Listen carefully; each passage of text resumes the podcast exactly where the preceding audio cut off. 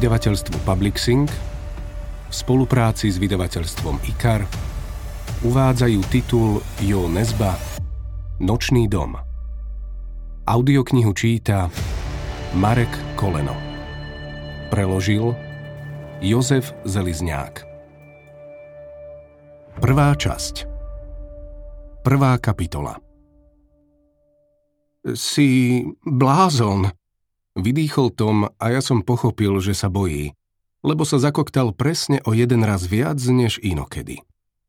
Ešte som nad hlavou držal postavičku Luka Skywalkera, pripravený šmariť ju proti prúdu do vody. Z hustého lesa lemujúceho rieku z oboch strán sa ozval škrekot, ako by ma chcel kto si varovať. Vrana? Nezastavil ma ani Tom, ani vrana.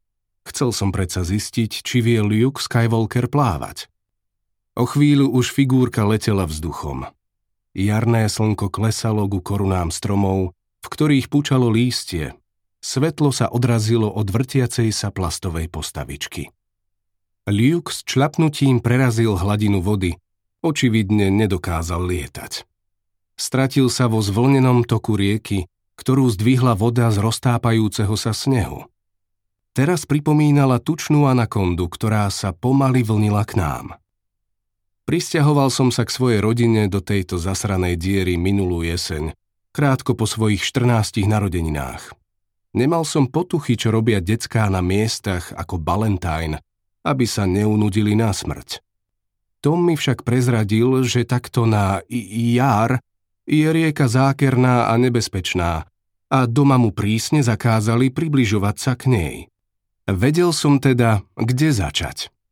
Prehovoriť Toma bola malina, keďže bol ako ja bez kamarátov, príslušník najnižšej z nízkych kást.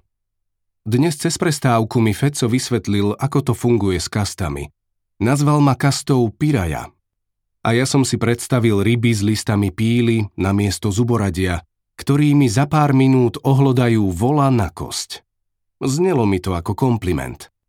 Až keď mi Feco objasnil, že so svojou kastou som pod ním, tučkom, Musel som mu vraziť.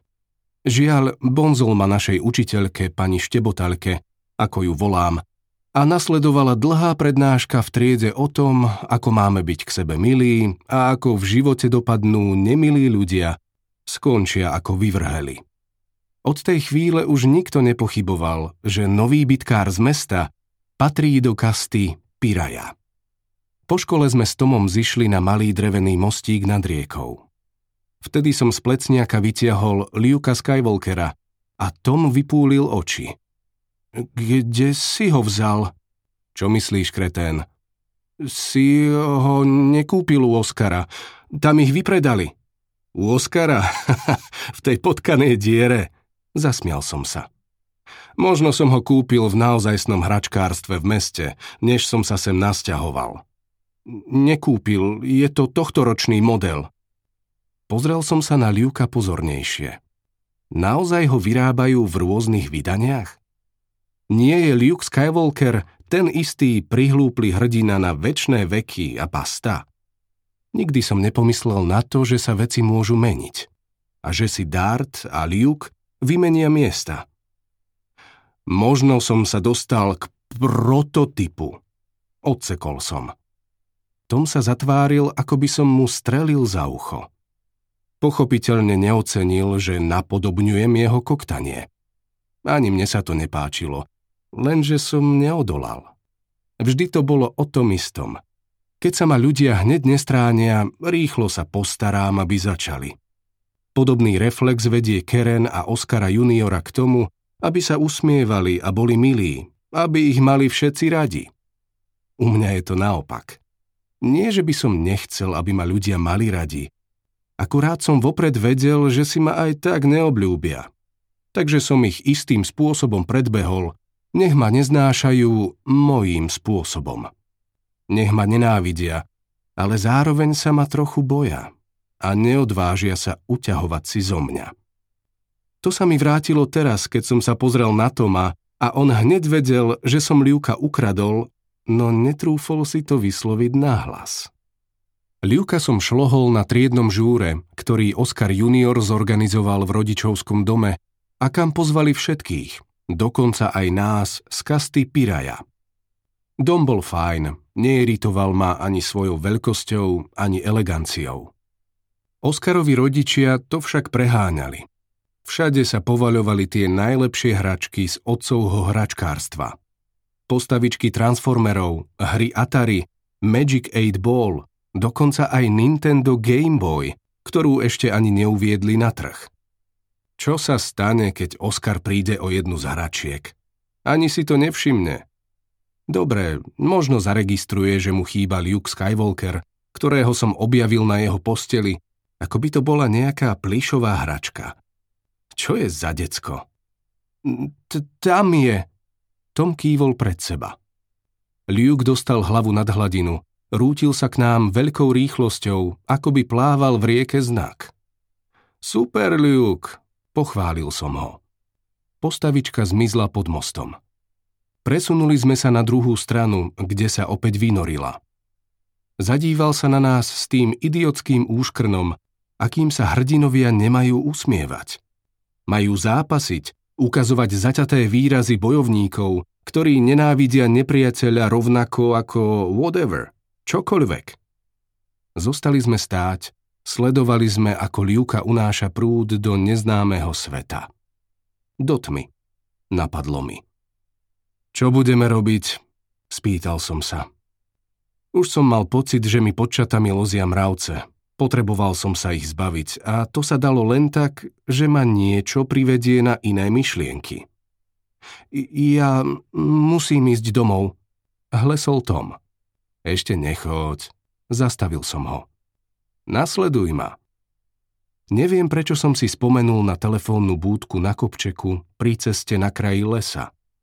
Zvláštne miesto pre telefónnu búdku v dedine ako Ballantyne, Nikdy som nevidel nikoho odtiaľ volať.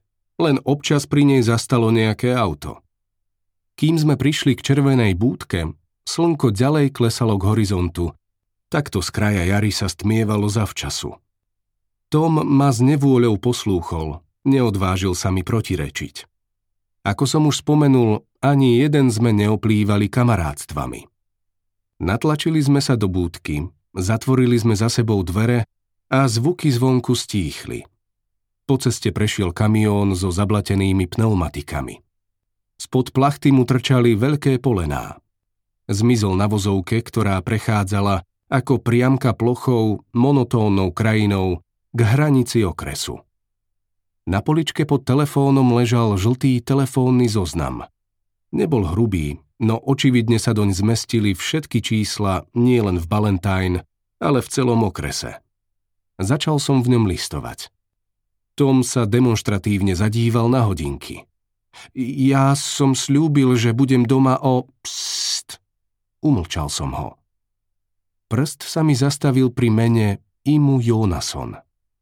Zvláštne meno. Isto nejaký čudák. Vzal som slúchadlo spojené s telefónom kovovým káblom.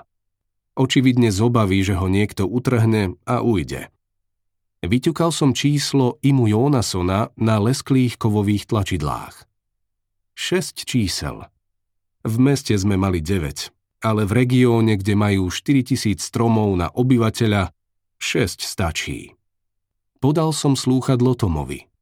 E, e, vydesene sa na mňa pozrel. E, povedz, ahoj Imu, som diabol a pozývam ťa do pekla, lebo tam patríš. Tom zavrtel hlavou a vrátil mi slúchadlo. Urob to, kretén, inak ťa hodím do rieky. Tom, najmenší chlapec v triede, sa schúlil a ešte väčšmi sa zmenšil. Žartujem, zasmial som sa. V tej tesnej telefónnej búdke mi vlastný smiech znel cudzo. Haló, Tom, len si uvedom, ako tým zajtra pobavíme spolužiakov. Postrehol som, že som v ňom čosi prebudil. Predstavu, ako ho v škole obdivujú. Na človeka, ktorého nikto nikdy za nič neobdivoval, tento ťažký kaliber účinkoval. Rovnako aj to, že som povedal my, on a ja. Dvaja kamaráti páchajú spolu zbojstvá, volajú kade tade a zvíjajú sa v krči od smiechu. Musia sa držať okolo pliec, aby nespadli, keď sa ozve ten chudák na druhom konci linky a pýta sa, či naozaj volá diabol. Haló. Hlas prichádzal zo slúchadla. Nedalo sa určiť, či je to muž alebo žena, dospelý alebo dieťa. Tom sa na mňa pozrel. Nadšene som prikývol a on sa usmial. S víťazoslávnym úsmevom si priložil slúchadlo k. Naznačoval som mu perami slová. Tom na mňa hľadel a opakoval ich bez akéhokoľvek náznaku zakoktania. Ahoj, Imu, som diabol a pozývam ťa do pekla, lebo tam patríš. Zakryl som si ústa dlaňou, aby som mu ukázal, že ledva zadržiavam smiech. Druhou rukou som mu kývol, aby hovor ukončil. Tom však nezložil. Zostal stáť so slúchadlom pri uchu. Ozýval sa z neho šum. A, a, a, a, ale... Koktal Tom, zrazu biely ako mŕtvola. Zarazil sa, biela tvár mu zmeravela v šokovanom výraze. Nie, zašepkal a zdvihol lakeť. Uveril by som, že sa snaží odtrhnúť slúchadlo od ucha. Opakoval čoraz hlasnejšie. Nie, nie, nie! Voľnou rukou sa zaprel o sklo búdky, ako by ju chcel odtlačiť. Potom sa mu slúchadlo s vlhkým mľasknutím odlepilo od spánku, ale videl som, že čo si ho nasleduje. Po tvári mu stekala za golier krv. Neveril som vlastným očiam. Polovica Tomovho ucha sa prilepila na krvavé, perforované slúchadlo a ten pohľad sa nedal pochopiť. Najprv akoby drobné čierne dierky vsali krv, a potom kúsok po kúsku zmizla aj polovica ucha, ako keď človek zmýva zvyšky jedla do umývadla. Richard, zašepkal Tom rozochveným hlasom a s lícami zmáčanými slzami.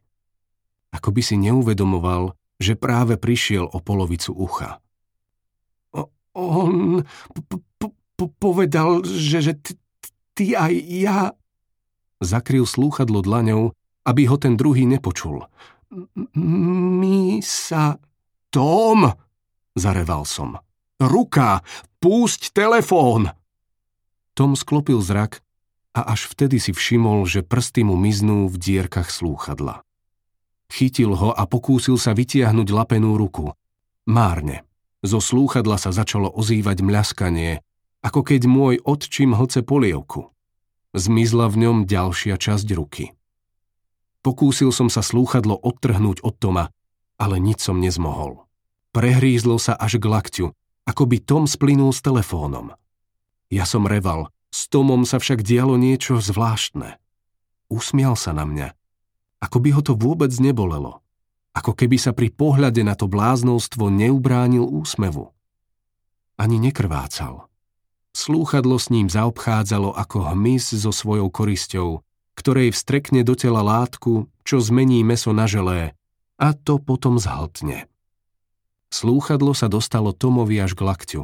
Ozval sa zvuk, ako keď človek hodí do mixéra kamienok. Brutálne lámanie a mletie. Vtedy zareval aj Tom. Lakeť sa mu prehol, ako by sa mu z neho čosi dralo von. Rozkopol som dvere, postavil som sa za Toma, oboma rukami som ho chytil okolo hrude a cúval som. Podarilo sa mi ho vytiahnuť len z polovice, kovový kábel trčal z telefónu, slúchadlo sa prehrízlo k plecu. Zabuchol som dvere v nádeji, že ho rozbijem o rám dverí, ale kábel bol prikrátky. Trafil som jedine Tomovi do ramena. Zavil od bolesti. Ja som sa zaprel opätkami do zeme a ťahal z celej sily, ale topánky sa mi centimetr po centimetri klzali po vlhkej zemi k telefónnej búdke, a k odpornému praskaniu, ktoré Tomov rev nevedel prehlušiť. Toma pomaly vtiahli späť do búdky sily, o ktorých som netušil, odkiaľ pochádzajú ani čo sú zač. Už som nevládal.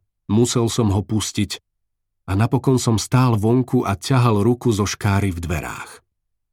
Telefónne slúchadlo dojedalo Tomovo rameno a v tom som počul prichádzajúce auto. Pustil som Tomovu ruku a s revom som sa rozbehol k ceste, mávajúc rukami. Ďalší kamión s drevom. Zmeškal som ho. Videl som už len svetlá miznúce v súmraku. Bežal som späť. Ticho. Tom už nekričal. Dvere sa zabuchli. Pritisol som tvár k zarosenému sklu. Videl som Toma. Hľadel na mňa mlčky s rezignovaným výrazom obete, ktorá prestala bojovať a prijala svoj osud. Slúchadlo sa mu už dostalo k hlave, zhltlo mu jedno líce. S praskaním sa pustilo do Tomových odhalených zubov. Zvrtol som sa, oprel som sa chrbtom o telefónnu búdku a klesal k zemi, kým sa mi do nohavíc nezačala vpíjať studená, vlhká zem.